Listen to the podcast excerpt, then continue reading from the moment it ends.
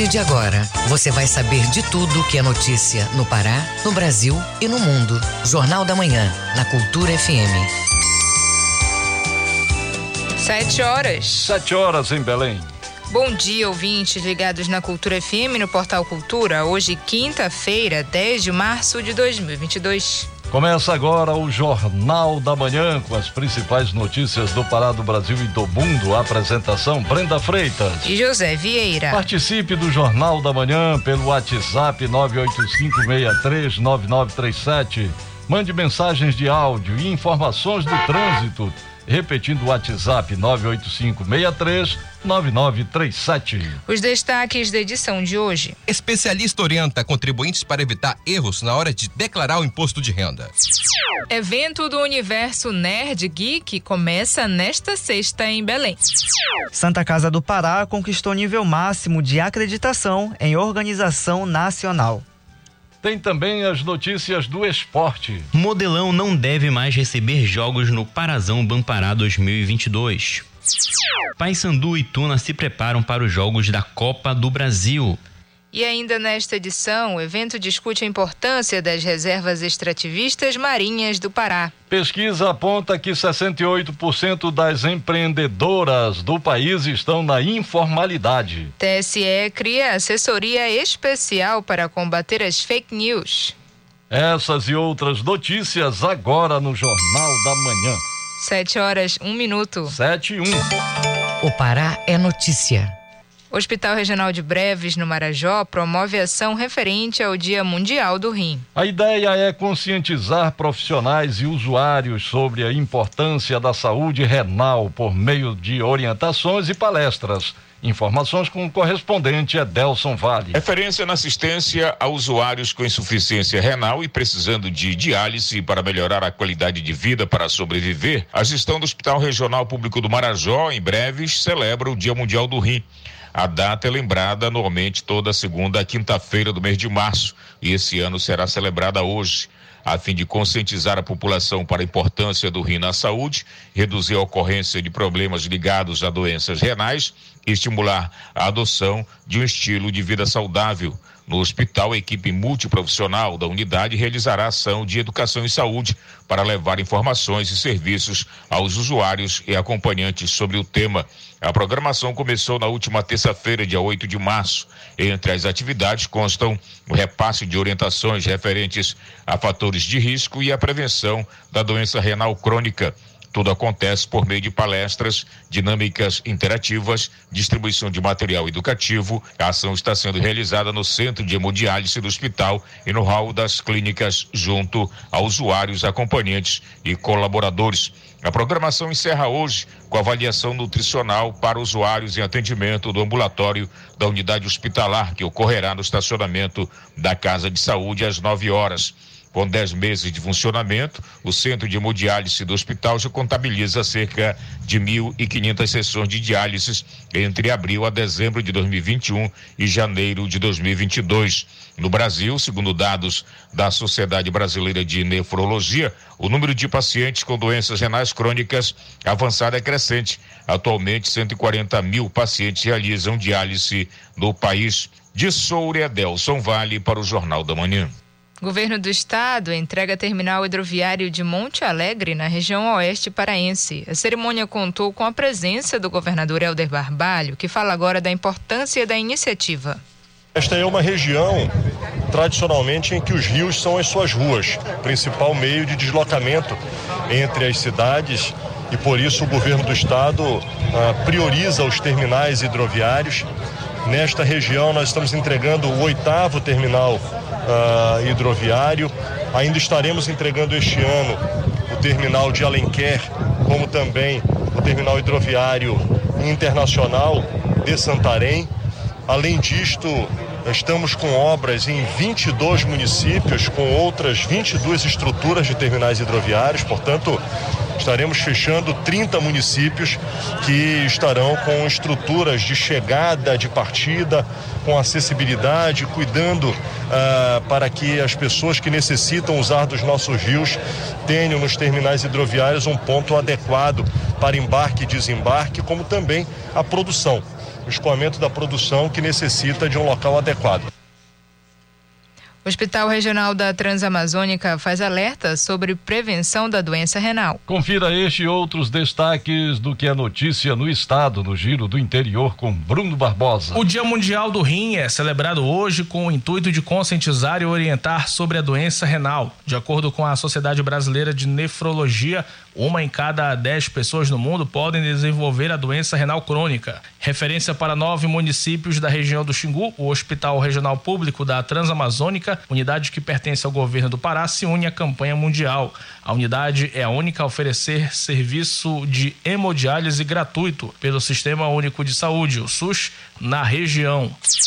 No Oeste Paraense, a Secretaria de Segurança Pública e Defesa Social do Pará, a SEGUP, entregou uma lancha para a Polícia Militar de Monte Alegre nesta quarta-feira com o objetivo de reforçar ações preventivas e atender ocorrências relacionadas aos crimes fluviais praticados na região. A embarcação faz parte do reaparelhamento do grupamento fluvial de segurança pública, visando a descentralização de embarcações policiais para a prevenção de crimes nos rios paraenses por meio de ações estratégicas. A lancha possui equipamentos modernos de navegação, como sirene giroflex estofados, coletes salva-vidas e kit de salvatagem náutico. A lancha entregue pela Segup vai fortalecer as ações policiais nos rios e dessa forma contribuir para ações de combate a crimes fluviais ocorridos na região por meio de ações preventivas e repressivas. No Nordeste Paraense seguem até amanhã as inscrições para o curso Qualidade no Atendimento, que vai ser realizado na cidade de Castanhal. A capacitação é fruto de parceria entre as secretarias de Cultura do Estado e do município e o SEBRAE. Os interessados devem levar documento com RG, CPF na Casa da Cultura de Castanhal até amanhã, no horário de 8 da manhã às 6 da tarde. O curso tem 40 horas de carga horária e vai acontecer de 14 a 18 desse mês. Bruno Barbosa para o Jornal da Manhã prédios históricos de Belém, como o Palacete Faciola, além do cemitério da Soledad, que deve ser transformado em um cemitério-parque, estão passando por um processo de revitalização. Nesta semana, o Ministério Público do Estado realizou uma visita de acompanhamento das obras e quem tem mais detalhes sobre as análises nesses locais é o repórter Cláudio Lobato. O procurador de Justiça do MPPA, Newton Gurjão, e a engenheira do Grupo de Apoio Técnico Institucional, o GAT, Mailo Orledo, foram acompanhados pela secretária de Estado de Cultura, Ursula Vidal, pelo secretário adjunto da Secult, Bruno Chagas, diretora do DEPAC, Karina Moria, o diretor de Patrimônio, Helder Moreira, e do diretor de projetos, Nelson Carvalho. O secretário adjunto da Secult, Bruno Chagas, fala da visita. A Secretaria de Estado de Cultura e o Ministério Público têm uma relação muito próxima no sentido da preservação e conservação do patrimônio histórico no estado do Pará. Diante disso, nós fizemos uma visita de acompanhamento das obras do Cemitério da Soledade que estão em ritmos bem acelerados. Essa obra ela tem uma parceria com a Universidade Federal do Pará, com a sua Faculdade de Arquitetura e Restauro, no sentido de restaurar a arquitetura mortuária e fazer a preservação deste espaço maravilhoso que será brevemente entregue à população de Belém. Em seguida fomos até o Palacete Faciola, que já se encontra em fase de acabamento. As obras de transformação do cemitério em parque público prosseguem com a parte de arqueologia e de estrutura de drenagem de águas pluviais, passeio de visitantes, revitalização da capela, do gradil do muro e do novo pórtico de acesso pela Travessa Doutor Moraes. Quando concluído, o espaço vai abrigar uma área expositiva na capela, ações de educação patrimonial e informações expográficas em sua arquitetura mortuária restaurada restaurada. O Palacete Faciola é um casarão histórico localizado na Avenida Nazaré, esquina com o Doutor Moraes. O prédio é referência histórica da cidade de Belém e foi construído em 1901 para abrigar a família Faciola. O secretário adjunto da Secult, Bruno Chagas, fala do motivo da visita. O Ministério Público possui um procedimento de acompanhamento dessas obras e nós estamos sempre em parceria e dando a devolutiva necessária ao Ministério Público público e à sociedade na execução das obras, mostrando que a eficiência no sentido da preservação, do acolhimento e no sentido da entrega para a população de equipamentos que vão ser de qualidade e que fazem um resgate valoroso da história da nossa cidade. O Palacete Faciola está 80% concluído e tem previsão de entrega para o final de junho deste ano. Com a infraestrutura toda pronta, a obra do Palacete e de outras duas casas que abrigarão o Museu da Imagem do e do Departamento de Patrimônio Histórico, Artístico e Cultural, a obra está na fase de acabamento. Durante o trabalho restaurativo, a equipe encontrou várias pinturas remanescentes de época que até os antigos moradores desconheciam e o projeto priorizou o tratamento cuidadoso destas obras. Cláudio Lobato, para o Jornal da Manhã. 7 horas 10 minutos. 7 e 10. O trânsito na cidade. Vamos saber como está o trânsito na Grande Belém na manhã desta quinta-feira. As informações com Marcelo Alencar. Bom dia, Marcelo. Olá, Vieira, bom dia. Bom dia, Brenda. Quem está na rodovia Mário Covas pretende pegar a rodovia BR-316, sentido viaduto do Coqueiro para o entroncamento. É, tem agora pela manhã a possibilidade, segundo o mapa do Waze, encontrar trânsito é, bastante tranquilo no trecho que compreende o viaduto do, uh, o viaduto do Coqueiro até as imediações do conjunto residencial Tucuruvi. Logo em seguida da, do residencial Tucuruvi até a esquina do entroncamento, ele já fica moderado, com velocidade média de até 31 km por hora, no fluxo contrário. Quem está na capital paraense pretende pegar a BR-316 com destino a Ananindeua, Marituba ou outros locais é, paraenses, vai encontrar trânsito bastante é, tranquilo agora pela manhã. Brenda e Vieira, quem está na Augusto Montenegro e vai pegar a rodovia Mário Covas, vai encontrar trânsito tranquilo da esquina da Augusto Montenegro até as imediações do residencial Mário Covas. Logo em seguida, da rua Honolulu até, a, até as imediações da Avenida Independência, o trânsito fica complicado, está parado, congestionado e a velocidade máxima é de até 5 km por hora. É aquela famosa acelerada básica e depois volta para o lugar. Logo em seguida da Independência até as imediações da garagem da empresa Aviação Forte, o trânsito fica tranquilo e segue assim até na esquina da passagem São Jorge. Depois ele volta a ficar complicado, travando novamente com velocidade máxima de até 8 km por hora da esquina da Avenida Três Corações, que é a entrada principal para a Cidade Nova, até o viaduto do Coqueiro, ele fica tranquilo, mas a gente registra aqui, infelizmente, o primeiro acidente desta manhã, que fica próximo do Shopping Metrópole em Ananindeua. Marcelo Alencar, direto do Departamento de Rádio e Jornalismo para o Jornal da Manhã, volta no comando José Vieira e Brenda Freitas. Muito obrigada, Marcelo. 7 horas 13 minutos. 7 e 13. Ouça a seguir no Jornal da Manhã.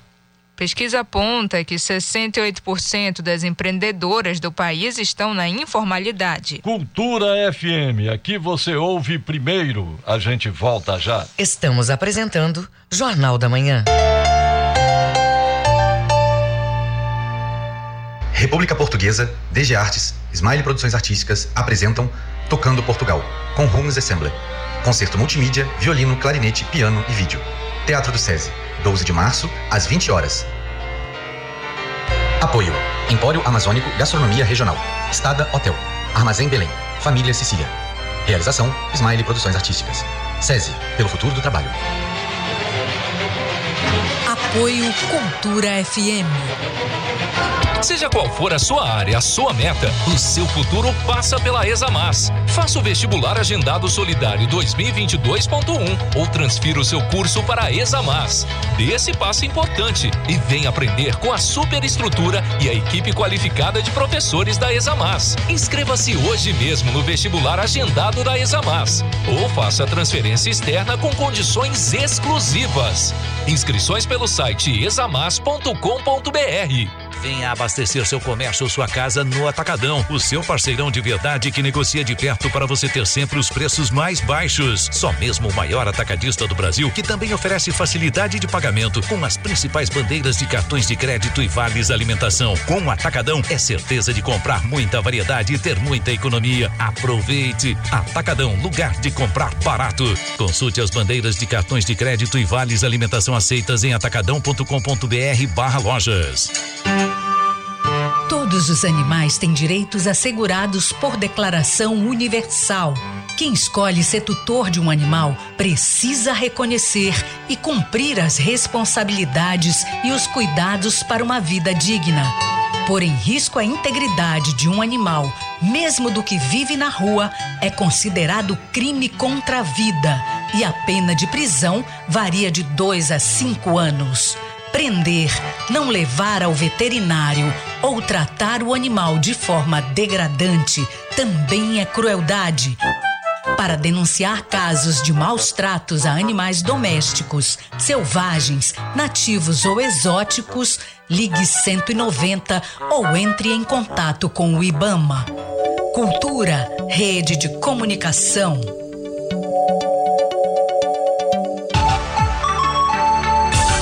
papo é música.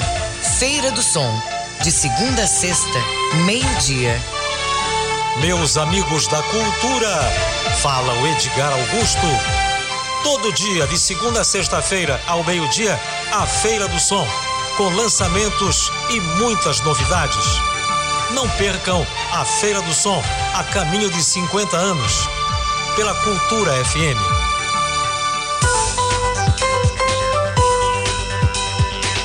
Voltamos a apresentar Jornal da Manhã. Previsão do tempo. De acordo com o portal Clima Tempo, em Belém região metropolitana, quinta-feira de manhã parcialmente nublada. No restante do período, o tempo é coberto e propício a chuvas. Em Benevides, as temperaturas variam entre 24 até 32 graus. Para o Nordeste paraense, o clima é semelhante, pelo menos no período da manhã. À tarde, o tempo muda. São esperadas chuvas com trovoadas. Mínima de 23, máxima de 32 graus em Castanhal. E no arquipélago do Marajó, amanhã desta quinta-feira é de tempo aberto, porém são esperadas chuvas leves a moderadas no restante do período. Em Soure, a temperatura varia entre 24 até 33 graus. 7 horas 17 minutos. 7 e 17. Jornal da Manhã. Informação na sua sintonia. Reservas extrativistas marinhas do Pará, criadas para proteger os manguezais amazônicos e as populações tradicionais, completam 20 anos de criação. Representantes de entidades estaduais e federais, ONGs e pesquisadores debatem a importância dessas áreas na região.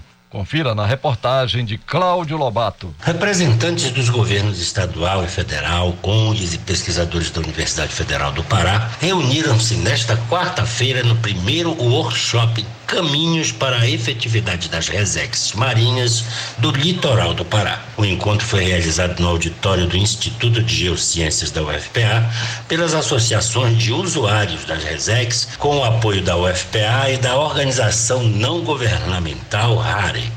Hoje, as Resex enfrentam desafios de gestão.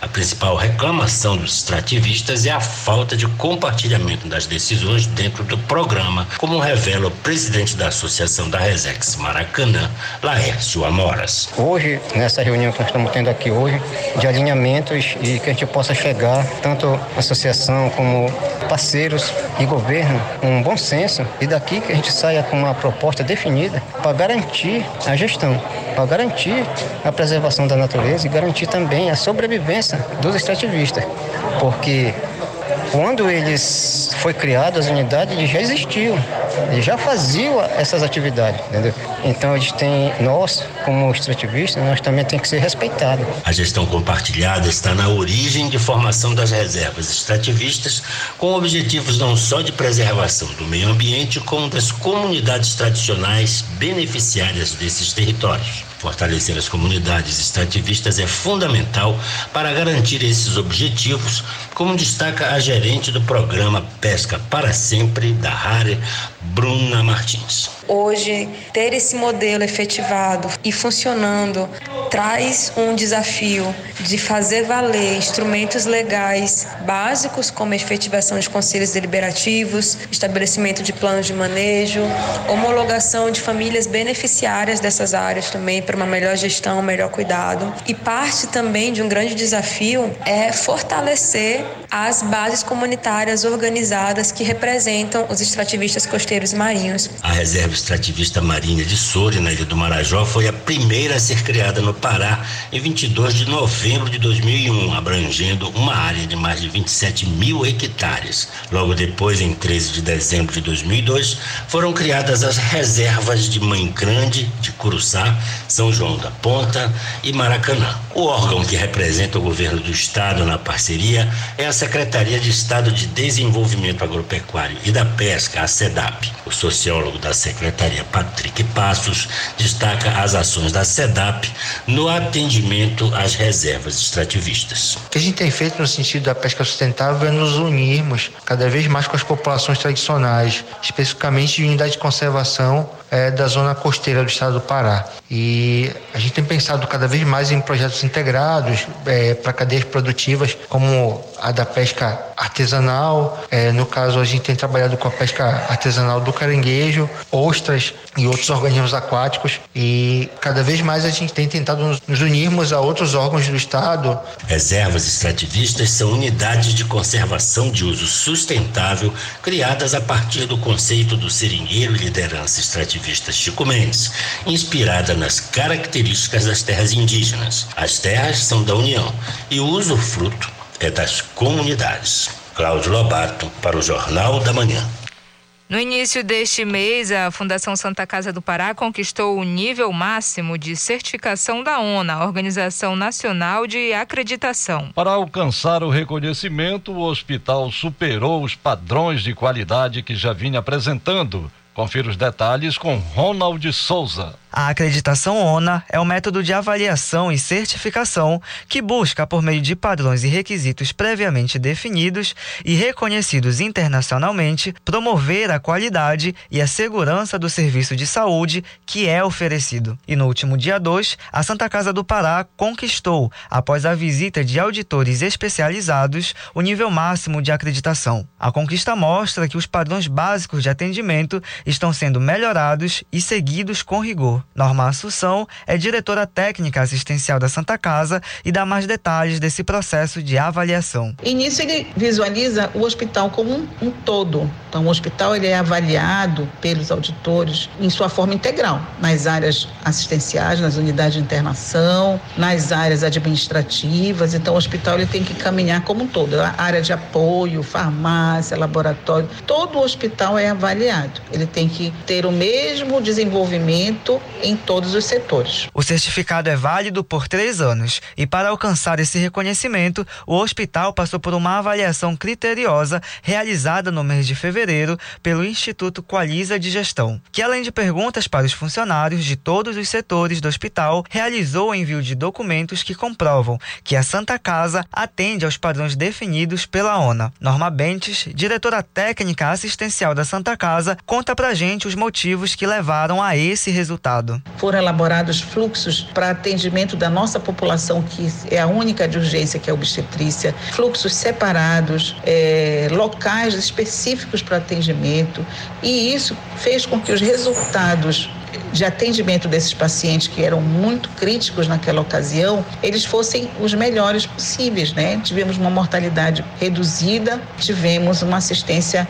muito justa e adequada para esses pacientes. Com supervisão da jornalista Ana Tereza Brasil, Ronald Souza, para o Jornal da Manhã. Jornal da Manhã, na Cultura FM. Viva com saúde.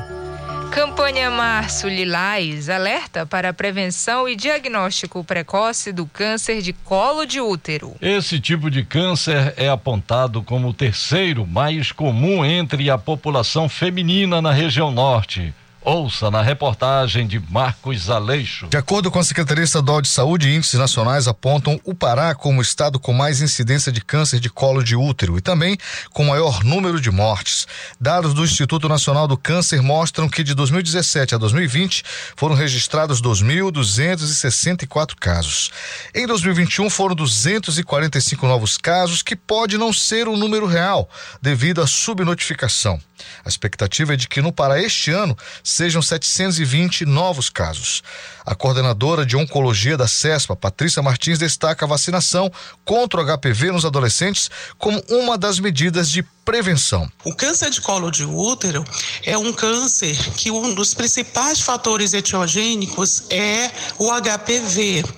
Então, a importância da prevenção através da vacina. Nós temos uma vacina destinada às crianças e adolescentes que ainda não iniciaram atividade sexual. Essa vacina, ela são duas doses, a importância de tomar as meninas de 9 a 14 anos, os meninos de 11 a 14 anos, para que a gente possa mudar essa realidade daqui a 10 anos e não ter mais o câncer, erradicar o câncer de colo de útero no estado do Pará, no Brasil e no mundo. E para chamar a atenção para o problema, a programação Março de Lás pretende ampliar o trabalho de prevenção e diagnóstico deste tipo de doença. A campanha também quer mobilizar as secretarias municipais de saúde para melhorar o atendimento qualificado. A programação começa amanhã, dia 11 de março, na sede da CESPA em Belém. Explica Patrícia Martins. No dia 11 de março, a Secretaria de Estado fará a abertura oficial da campanha Março Lilás aqui no auditório da CESPA, através de uma programação destinada aos profissionais de saúde, uma atualização com os profissionais de saúde, tanto das unidades básicas como as unidades de referência, para fortalecer a questão das diretrizes do Ministério da Saúde com relação ao controle do câncer de colo de útero no estado. Então é muito importante a participação de todos e além disso, todos os municípios estão fazendo realizações de atividades busca ativa. Os serviços, nós temos hoje 40 serviços no estado distribuídos nas 13 regiões de saúde em vários municípios para que as mulheres possam ter acesso a esse diagnóstico mais próximo da sua residência. O programa Ter Paz, em parceria com a CESPA, vai promover ações durante a campanha do Março de Lais em diversos bairros da capital, como palestras de prevenção ao câncer de útero e realização de exames gratuitos. Marcos Aleixo para o Jornal da Manhã. 7 horas 27 minutos. 7 e 27. O Mundo é Notícia. Vamos acompanhar agora as informações em destaque nos noticiários internacionais com Cláudio Lobato. A invasão russa à Ucrânia completou hoje duas semanas com uma série de ataques a Mariupol, no sudeste do país. Bombas atingiram um hospital infantil e maternidade na cidade, segundo o governo e o porta-voz da polícia local. O ataque deixou pelo menos 17 feridos, segundo funcionários do centro de saúde. Presidente da Ucrânia, Volodymyr Zelensky, classificou o ataque como uma atrocidade e voltou a pedir que a OTAN, a Organização do Tratado do Atlântico Norte, proteja seu espaço aéreo contra a Rússia. Os Estados Unidos enviaram duas baterias de mísseis Patriot à Polônia para defesa contra possíveis ataques a membros da OTAN. O secretário de Estado do Vaticano, cardeal Pietro Parolin, chamou o atentado de inaceitável. Eu digo que bombardear um hospital é inaceitável. Não há razões, não há motivações para fazer isso, disse o cardeal Pietro Paroli a jornalistas em uma coletiva de imprensa em Roma. A porta-voz do Ministério das Relações Exteriores da Rússia, Maria Sakharova, garantiu que o país não pretende ocupar a Ucrânia, nem derrubar o governo do presidente Volodymyr Zelensky. Segundo ela, o objetivo é garantir um status neutro ao país. Isso significaria impedir, por negociações, a entrada do vizinho na OTAN, a Organização do Tratado do Atlântico Norte. O objetivo não é a ocupação da Ucrânia, a destruição de seu Estado ou a derrubada do atual governo. Não é dirigido contra a população civil, afirmou a porta-voz em coletiva de imprensa. Zakharova afirmou que as negociações entre os dois países continuam para acabar o quanto antes com o banho de sangue sem sentido e a resistência das Forças Armadas ucranianas. Para ela, as ações têm acontecido conforme planejado. Em entrevista ao All News na noite desta quarta-feira, o professor de Relações Internacionais Augusto Wagner Menezes disse que dificilmente a Rússia vai querer aventura com outros países além da Ucrânia. Isso porque, segundo ele, o país governado por Vladimir Putin tem dois objetivos: cessar o processo de expansão da OTAN, a Organização do Tratado do Atlântico Norte, para o leste europeu, em particular para as fronteiras russas, e garantir que a Ucrânia não entre no status de aliado ou membro da organização. O presidente da Ucrânia, Volodymyr Zelensky, disse hoje que os ucranianos também estão lutando pelos demais países europeus na guerra com a Rússia. A fala de Zelensky aconteceu quando ele comentava em entrevista ao jornal alemão Bild sobre a possível inclusão do país na União Europeia. Com informações do UOL Internacional, Cláudio Lobato, para o Jornal da Manhã. 7 horas 30 minutos. 7 e 30 Ouça a seguir no Jornal da Manhã. Modelão não deve mais receber jogos do Parazão Bampará 2022. É daqui a pouco aqui no Jornal da Manhã. Não saia daí, a gente volta já. Você está ouvindo Jornal da Manhã. ZYD 233, 93,7 MHz. Rádio Cultura FM, uma emissora da Rede Cultura de Comunicação. Fundação Paraense de Rádio Difusão. Rua dos Pariquis, 3318. Base operacional, Avenida Almirante Barroso, 735. Berlim, Pará, Amazônia, Brasil. Energia na rede é com a Lubar. Campeonato paraense é parazão. Futebol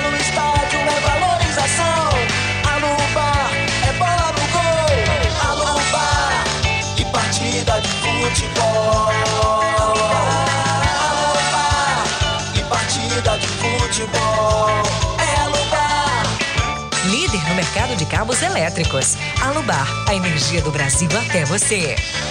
Faça parte da Rádio Cultura, seja nosso repórter. Grave seu áudio com informações da movimentação do trânsito e mande para o nosso WhatsApp 985639937. TRE informa. Justiça eleitoral ao alcance de todos. Atenção, este ano tem eleições no Brasil e você, eleitora e eleitor, vai escolher presidente, governador, deputados e senadores. Para poder participar deste momento tão importante, é preciso estar em dia com a Justiça Eleitoral. 4 de maio é o prazo final para fazer a emissão do título ou qualquer alteração no cadastro eleitoral. Não deixe para a última hora. Você pode resolver tudo no site do TRE Pará por meio do Título Net ou pode procurar o cartório eleitoral ou um posto de atendimento na sua cidade. Caso tenha alguma dúvida, ligue para o Disque Eleitor no telefone 91 3346 8100. A ligação é gratuita. O serviço funciona de segunda a sexta, de 8 da manhã a 1 hora da tarde. TRE informa. Justiça eleitoral ao alcance de todos.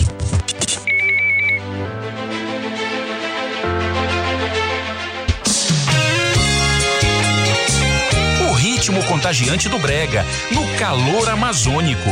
As músicas, a história, o cenário. Brega, patrimônio imaterial e cultural do estado do Pará. As Marcantes, de segunda a sexta-feira, das seis às sete da noite. Cultura FM 93.7. Voltamos a apresentar Jornal da Manhã. Tábuas de Marés. De acordo com o portal Tábua de Marés em Belém, maré baixa às 10 e 8 da manhã, ela sobe às 4 e 3 da tarde e volta a descer às 11 e 16 da noite. Em Salinópolis, Nordeste Paraense, a maré está baixa. Ela enche ao meio-dia e 14 minutos e a segunda vazante do dia está prevista para 6 e 44 da noite. E no município de Breves, no Marajó, pré-amar às 11 da manhã, baixa mar às 6 e 36 da noite e maré alta no final do período às 11 e 43. 7 horas 34 minutos. 7 e 34 Esporte. Paysandu e Tuna se preparam para os Jogos da Copa do Brasil. Modelão não deve mais receber jogos no Parazão Bampará 2022. O esporte com Felipe Campos. O estádio Maximino Porpino, o Modelão, em Castanhal, foi barrado de receber jogos no Parazão Bampará 2022. O veto ocorreu após uma vistoria da Federação Paraense de Futebol no gramado do estádio. Segundo o engenheiro agrônomo Raimundo Mesquita, foi detectado excesso de camada não filtrante, como terra, vegetal e argila, além do não funcionamento do sistema de irrigação, que deixa o gramado pesado e com lama. As principais críticas ao gramado do modelão vieram após o jogo entre Castanhal e Paysandu no último domingo, em que o Japim da Estrada venceu por 4 a 0 com o gramado em péssimas condições de jogo. Mas o problema não é de hoje. Remo, Paysandu e outros times do interior já reclamaram do estádio nas últimas temporadas. Agora, o Castanhal terá que mandar seus jogos em outro lugar, algo que já está sendo observado por Elinho, presidente do clube, e que deve ser anunciado em breve. Além disso, a Secretaria de Estado de Esporte e Lazer, a CEL, irá lançar um edital para a contratação de uma empresa para a reforma e ampliação do estádio municipal de Castanhal.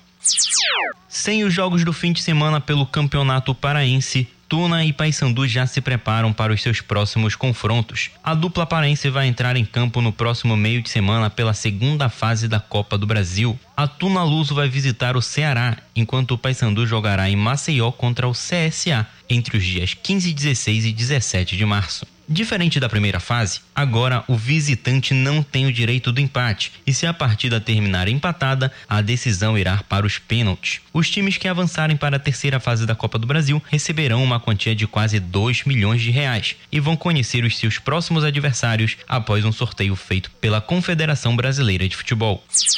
Além de Paysandu e Tuna, o Clube do Remo também está na Copa do Brasil, mas já está garantido na terceira fase da competição por ser o atual campeão da Copa Verde. Uma situação inusitada aconteceu na noite da última terça-feira, quando o Parazão Bampará 2022 foi paralisado. O Castanhal estava viajando para Marabá e descobriu na estrada sobre o cancelamento da partida. A conta oficial do clube no Twitter até desabafou sobre a situação e soltou um que beleza em tom de ironia. O jogo iria ocorrer na noite desta quinta-feira, no estádiozinho Oliveira, em Marabá, e agora não tem data para acontecer. Ao todo, os jogadores do Japim passaram cerca de 22 horas na estrada, sendo 10 horas na ida, onde o time chegou em Marabá e acabou passando a noite, além de mais 12 horas para voltar do sudeste do estado no dia seguinte. O paraense Augusto Santin participou da segunda etapa do Campeonato Paulista de Fórmula V de 2022 e deu um susto na torcida que acompanhava o evento no local. O piloto sofreu um acidente no sábado e chegou a capotar com o carro. Apesar do susto, o paraense sofreu apenas com dores na lombar e na região dos joelhos. Na corrida de domingo, ele terminou em quarto lugar e conseguiu um resultado interessante. O grande destaque do fim de semana na categoria foi o francês radicado no Brasil, Laurent Guerinot, que ganhou as duas etapas no Autódromo de Velocitar em São Paulo. Agora, Lohan chega a quatro vitórias em quatro etapas e lidera a temporada de Fórmula V com folga. Sob supervisão do jornalista Gabriel Rodrigues, Felipe Campos para o Jornal da Manhã. 7 horas 37 minutos. 7 e 37 Fique sabendo primeiro, Jornal da Manhã, aqui na Cultura FM. Sistema socioeducativo brasileiro apresenta aumento de quase 700% no número de casos de Covid-19. A situação deixou em alerta o sistema de justiça nacional. Quem traz as informações é o repórter Lucas Cupertino. Em fevereiro, foram reportados 1.968 casos de Covid-19 no sistema socioeducativo, um acréscimo de 668% nos casos em comparação com janeiro. O balanço é do Conselho Nacional de Justiça. Já no sistema carcerário, foram registrados mais de 7 mil novos casos, representando um aumento de 68% nos relatos de novos casos da doença. A porcentagem também é em comparação com janeiro, que já havia superado em cerca de 10 vezes os dados de dezembro do ano passado. Por outro lado, o número de mortes no sistema prisional caiu, sendo reportados quatro óbitos no mês passado. No socioeducativo foram três mortes, uma a mais do que janeiro. Segundo o CNJ, A cobertura vacinal com aplicação da segunda dose ou dose única é de 71% dos sócio-educandos, entre adolescentes e equipes, e de 56% entre presos e servidores. O levantamento é realizado pelo Departamento de Monitoramento e Fiscalização do Sistema Carcerário e do Sistema de Execução de Medidas Socioeducativas do CNJ desde junho de 2020, com base nas informações enviadas pelos estados com supervisão de Shelly Noleito, da Rádio Nacional em Brasília, Lucas Cupertino. Os números da economia. Contribuintes que tiveram rendimentos acima dos R$ 28.559 vão precisar fazer a declaração de imposto de renda. E para evitar problemas junto ao fisco, é necessário seguir alguns passos. Saiba o que se deve ter atenção e os procedimentos corretos na hora de prestar contas. Informações com o repórter Felipe Feitosa. Já está aberto o prazo para entregar o imposto de renda. O contribuinte deve ficar atento não só com o período, mas com documentos necessários. É preciso apresentar comprovações de gastos em saúde, despesas escolares e os rendimentos conquistados ao longo de 2021. Uma simples inconsistência pode causar uma verdadeira dor de cabeça. O contador Kleber Albuquerque comenta os principais erros na hora de preencher os documentos. A omissão de rendimentos de aluguel, a troca de rendimento em fichas entre rendimentos tributáveis com rendimentos isentos, com rendimentos é, tributados de forma exclusiva e também o contribuinte não informar rendimentos de dependentes. Esses são os que mais são comuns a dar problema. São obrigados a declarar o imposto os brasileiros com rendimentos tributáveis acima de R$ 28.559,70, mesmo valor do ano passado. No site idg.receita.fazenda.gov.br é possível fazer a simulação da declaração. No caso de erro, o contribuinte pode parar na malha fina e ter que pagar uma multa de 75% a mais no imposto devido. O contador Kleber Albuquerque dá dicas para evitar transtornos. É necessário que você faça uma organização dessa documentação antes do envio. Então você precisa organizar eles, fazer fazer a juntada de documentos, fazer com que cada documento ele esteja de acordo, né, para que você possa buscar não esquecer nenhum documento tá? Porque caso você esqueça algum documento, a sua declaração pode entrar em malha fiscal. É importante também que você tenha todos os comprovantes. Esses comprovantes, eles têm que ser documentos idôneos, tá? Então é importante que você faça o levantamento é, de cada documento, de recibos, despesas médicas através de recibos, através de notas fiscais, né, de serviços. Então, também se você tiver despesa com instrução, com educação. Existem duas modalidades de declaração: a simples e a completa. A simples é voltada para pessoas que não tiveram tantos ganhos ou despesas. A completa é reservada para contribuintes em situações mais complexas. É recomendável procurar a ajuda de um especialista para verificar quais os rendimentos que podem ser deduzidos. Ainda é possível fazer uma retificação em caso de inconsistência inconsistências nas documentações. Felipe Feitosa para o Jornal da Manhã. Pesquisa Nacional faz um balanço do empreendedorismo feminino. Mais de 50% das empreendedoras têm o ensino médio como grau de escolaridade e cerca de 70% são informais. O relatório aponta que quase 65% das empreendedoras são as responsáveis pelo pagamento das contas de casa. A reportagem é de Alexandra Fiore. Os desafios de empreender no Brasil são maiores quando se trata do empreendedorismo feminino, embora cresça a cada ano. Uma pesquisa da Confederação Nacional de Dirigentes Logistas, CNDL, e do SPC Brasil, em parceria com o Sebrae, revelou o perfil da empreendedora feminina brasileira. A média de idade é de 41 anos, 53% não são casadas, 7 a cada 10 empresárias têm uma renda familiar média de R$ 4.200. 83% pertencem à classe C, D e E e mais da metade cursaram até o ensino médio completo. A especialista em finanças da CNDL, Merula Borges, destaca o dado de que 61% dos negócios das empreendedoras brasileiras não são formalizados. Muitas mulheres apontaram que esperam o negócio amadurecer para formalizar e outras 35% disseram que não vale a pena financeiramente formalizar esse negócio. A gente chama atenção nesse caso porque a formalização do negócio dá ao empreendedor novas possibilidades de acesso a crédito e uma possibilidade de contribuir para a aposentadoria no futuro. A mulher que empreende também é a grande responsável pelo sustento do lar. 65% são as principais responsáveis pelo pagamento das contas da casa. Já entre as casadas, esse percentual é de 35%. Muitos negócios começaram as atividades há menos de dois anos, ou seja, durante a pandemia. O percentual de negócios iniciados na pandemia é maior entre as mulheres de classe C, D e E e empresas não formalizadas. É um retrato do que aconteceu na pandemia, com mulheres que perderam o emprego e precisaram recorrer a esses negócios informais, muitas vezes, 73% trabalham por conta própria, para poder sustentar e pagar as contas da casa nesse momento em que elas perderam o emprego. Sobre o perfil dos negócios liderados por mulheres, o comércio é um dos setores que elas mais atuam, com destaque para o segmento de alimentação, vestuário e cosméticos e perfumaria.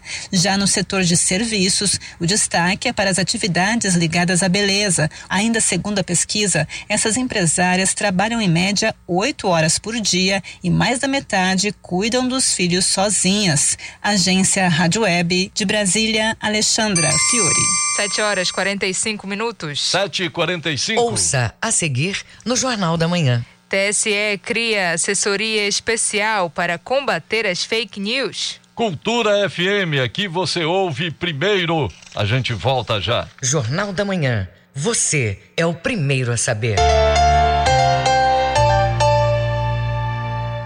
O governo do Pará acaba de entregar a Avenida Padre Bruno Sec, antiga e amada, totalmente reconstruída. São mais de 4 quilômetros de avenida pavimentada e duplicada com calçadas, sinalização, drenagem e uma ciclofaixa segura. É um novo corredor de tráfego para Belém, por onde o trânsito vai fluir mais rápido, mais organizado e mais seguro. A Avenida Padre Bruno Sec garante mais mobilidade e melhora a qualidade de vida de mais de 500 mil pessoas. É o governo do Pará trabalhando por toda Belém. Governo do Pará, por todo o Pará. As vacinas contra a Covid-19 garantem proteção porque previnem as formas mais graves da doença, reduzem as mortes e internações, mas não impedem o contágio nem a transmissão do vírus. A vacinação fortalece as defesas do corpo pela ação de anticorpos. Se você já tomou a primeira dose da vacina, não deixe de tomar a segunda dose. Proteja-se do coronavírus. Cuidar da sua saúde é proteger a todos. Cultura, rede de comunicação. Na Reina Farma, sua semana tem muito mais ofertas. Muito mais cuidados de saúde. Toda terça tem Terça do Genérico. Genéricos de todos os tipos com até 90% de desconto. É para aproveitar. Nas quintas tem Quinta da Fralda. Fraldas de todos os modelos e tamanhos com preços e ofertas imperdíveis. Reina Farma, mais cuidado, mais saúde. Pra construir ou reformar é melhor ter sempre em quem confiar. O pedreiro adorou, arquiteta sempre confiou. Da cozinha sala de estar, VGA é o melhor lugar para construir ou reformar. Pode confiar, VGA. VGA Casa e Construção, Domingos Marreiros, entre 14 e Castelo. Música, informação e interatividade. Conexão Cultura, de segunda a sexta, oito da manhã. Ouvinte da Cultura FM, eu sou Isidoro Calixto, eu apresento o Conexão Cultura. Notícias, atualidades, informações e música para você ficar conectado com o que acontece no Pará e no Brasil. Não perca de segunda a sexta-feira, das 8 às 10 da manhã. Conexão Cultura.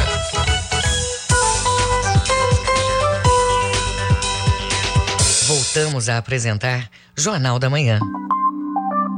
Previsão do tempo. Os dados do portal Clima Tempo apontam que para a região do Baixo Amazonas e Calha Norte, Quinta-feira de tempo parcialmente nublado a nublado pela manhã e à tarde. Noite de tempo fechado, mas sem previsão de chuvas. Em Santarém, mínima de 23, máxima de 29 graus. No sudoeste paraense, tempo chuvoso com maior ou menor intensidade ao longo do período. A temperatura varia de 24 até 34 graus em Itaituba. E no sudeste do estado, quinta-feira de tempo fechado, com precipitações mais intensas à tarde e à noite. Em Marabá, a temperatura fica entre 24 até 30 graus. 7 horas 49 minutos. 7 e 49 Política. Tribunal Superior Eleitoral cria assessoria para o combate às fake news. O grupo vai atuar durante o processo eleitoral para esclarecer informações e auxiliar na credibilidade da instituição. Confira com a repórter Janaína Oliveira. O Tribunal Superior Eleitoral TSE anunciou a criação de uma equipe específica para combater mentiras relacionadas ao processo eleitoral. Trata-se da Assessoria Especial de Enfrentamento à Desinformação. Segundo a pasta, o objetivo do programa é garantir que a escolha dos eleitores por meio do voto seja legítima, sem interferência de campanhas difamatórias. Além disso, ajudará na reconstrução construção da reputação positiva da corte perante a opinião pública, muitas vezes abalada com falsas notícias. A Assessoria Especial de Combate às Notícias Falsas faz parte de um conjunto de ações do Programa de Enfrentamento à Desinformação, lançada em agosto de 2019. De acordo com o TSE, foi resgatada, pois uma das principais preocupações da gestão do ministro Edson Fachin à frente do órgão é o combate às fake news. Agência Rádio Web de Brasília, Janaína Oliveira. Congresso Nacional dá prosseguimento à criação do Estatuto da Vítima. A medida visa criar dispositivos para atender as pessoas vítimas de crimes. A reportagem é de Leandro Martins amparar, proteger e acolher as vítimas de crimes e de calamidades. Este é o objetivo do Estatuto da Vítima. O relatório final do projeto de lei foi debatido nesta quarta-feira na Câmara dos Deputados por um grupo de trabalho formado por parlamentares e convidados. Na reunião, foi apresentado o portal informativo sobre os direitos das vítimas, elaborado pelo Conselho Nacional do Ministério Público. Representando o Conselho, Marcelo Witzel de Souza apresentou o portal informativo e afirmou que é preciso haver equilíbrio entre as partes. Para a vítima, mesmo crime de menor potencial ofensivo, para ela é muito importante. Uma vítima de furto, por exemplo, na casa, ela tem sua bala emocional, ela fica pensando se minha família estivesse aqui. A vítima nunca é a culpada. Toda vítima, em algum momento, ela se acha esforçada. Ah, se eu não tivesse andado naquela rua, não tinha sido assaltada. Já o ministro da Justiça e Segurança Pública, Anderson Torres, falou da importância de o Estado amparar a vítima. A gente pretende mudar o rumo da forma de se enxergar as vítimas em nosso país. O criminoso muitas vezes é tratado como um coitado, como a vítima da sociedade, e a vítima, a efetiva vítima, aquela que ficou viúva, aquela que perdeu o filho, muitas vezes não tem o menor amparo do Estado brasileiro. A atriz e empresária Luísa Brunet relatou situações de violência que sofreu desde a infância por parte do pai dela, depois quando trabalhou em casa de família e dentro de ônibus, destacando que, como vítima, era muito difícil para as mulheres denunciarem os abusos. A vítima ela sofre a vida inteira. Naquela época era muito difícil você falar porque tinha vergonha, era uma coisa constrangedora. Então passei assim por muitos constrangimentos na minha vida. O projeto de lei que cria o Estatuto da Vítima está em análise na Câmara dos Deputados. Da Rádio Nacional, em Brasília, Leandro Martins. 7 horas e 53 minutos. 7 e 53 Jornal da Manhã. Na Cultura FM. Agenda Cultural. Estilista Ludmila Heringer realiza em Belém exposição com criações de moda em homenagem ao Dia Internacional da Mulher. Confira na reportagem de Marcos Aleixo. Segundo a estilista Ludmila Heringer, a exposição Amazona foi inspirada na realidade das mães solo que lutam para criar seus filhos em todas as etapas da vida. São mulheres que se comparam às guerreiras da mitologia e também às índias do Brasil. A inspiração veio desse espírito guerreiro que eu vejo em todas as mulheres desde sempre, né? Só que agora elas são mais lutadoras, elas estão indo para cima do, de vencer as dificuldades, os desejos dela. E a Amazônia era uma tribo, né? de mulheres guerreiras da antiguidade. E aqui no Brasil se compara com as índias guerreiras, que eram as icamiabas. Então, a tradução de Amazônia é o quê? Guerreira, mulher corajosa, mulher valente. Então, a mulher que ela vai para cima, né? Ela luta mesmo, sem medo. Vão ser expostos 10 looks com este tema no Espaço São José Liberto. Ludmira Heringer foi apontada como uma das revelações durante a Amazônia Fashion Week de 2020, expondo bolsas e acessórios de crochê. Depois, a estilista se encaminhou para peças de roupas com marca própria. Ela detalha como são as criações e também a importância da parceria com artesãos paraenses. São looks assim fortes, looks com presença e eu trouxe a estamparia botânica para trazer um pouco dessa resgatar um pouco dessa floresta, dessa alma, né, de energia que existia naquela época. No, no José Liberto existe já, vai fazer 20 anos, né? Mas o Polo de Moda, que é a associação produtiva local, que são de artesãos e de pessoas que fazem acessórios, joias, sapatos, roupas. E eu entro na parte de vestuário, né? Com outros colegas lá também. A exposição Amazona acontece no Espaço São José Liberto até este domingo, dia 13 de março. Lembrando que a visitação acontece em diferentes horários de terça a sábado, de 10 da manhã às 6 da tarde, e domingo, de 10 da manhã até 2 da tarde. O Espaço São José Liberto fica na Praça Amazonas, no bairro do Jurunas, em Belém. Marcos Aleixo para o Jornal da Manhã. Quem gosta de tecnologia, cultura pop e ciência vai ter um evento inteiro para mergulhar nesse mundo neste final de semana em Belém.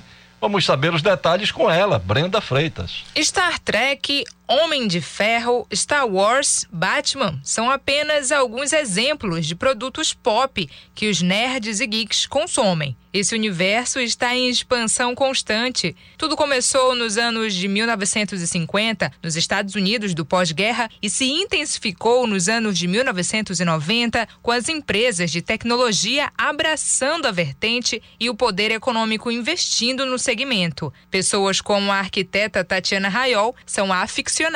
Que o que eu mais gosto é relacionado ao universo de Star Wars. Eu tenho bonecos, eu tenho livros, eu sempre assisti os filmes, tenho a trilogia clássica e a prequel em, em Blu-ray também. Então, sempre foi um assunto que eu sempre gostei muito. E eu também gosto muito de coisas relacionadas aos quadrinhos, né? Principalmente da DC. Então, eu tenho alguns encadernados do Batman, de histórias clássicas. Se eu gosto de alguma coisa, eu procuro algo para colecionar e eu ter comigo. Isso vale para tudo de que eu gosto. De acordo com a Associação Brasileira de Licenciamento, só em 2020 o Brasil faturou com o universo Geek Nerd cerca de 21 bilhões de reais, incluindo produtos, exibições exibição de filmes e venda de games, o que representou 5% de crescimento nos faturamentos.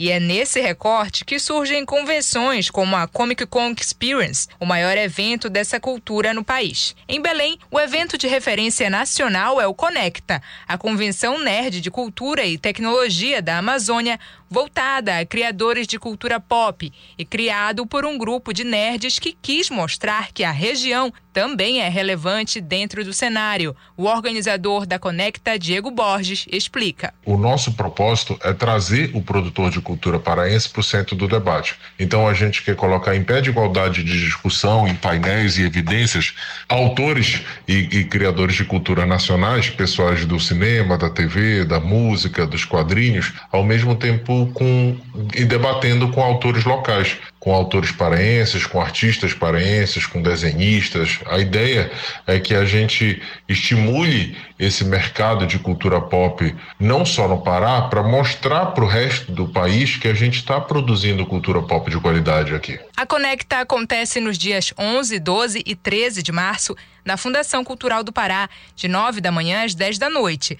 A programação completa está no oficial.conecta e os ingressos podem ser adquiridos no site simpla.com.br. Quem quiser participar deve usar máscara e apresentar comprovante de vacinação. Brenda Freitas para o Jornal da Manhã. 7 horas e 58 minutos. 7 e 58 termina aqui o Jornal da Manhã desta quinta-feira, 10 de março. A apresentação Brenda Freitas. E José Vieira. Se você quiser ouvir essa ou outras edições do Jornal da Manhã, acesse a conta do Jornalismo Cultura no castbox.fm. Outras notícias você confere a qualquer momento na nossa programação. Vem o Conexão Cultura. Um excelente dia para você e até amanhã. Um bom dia para você. O Jornal da Manhã é uma realização da Central Cultura de Jornalismo.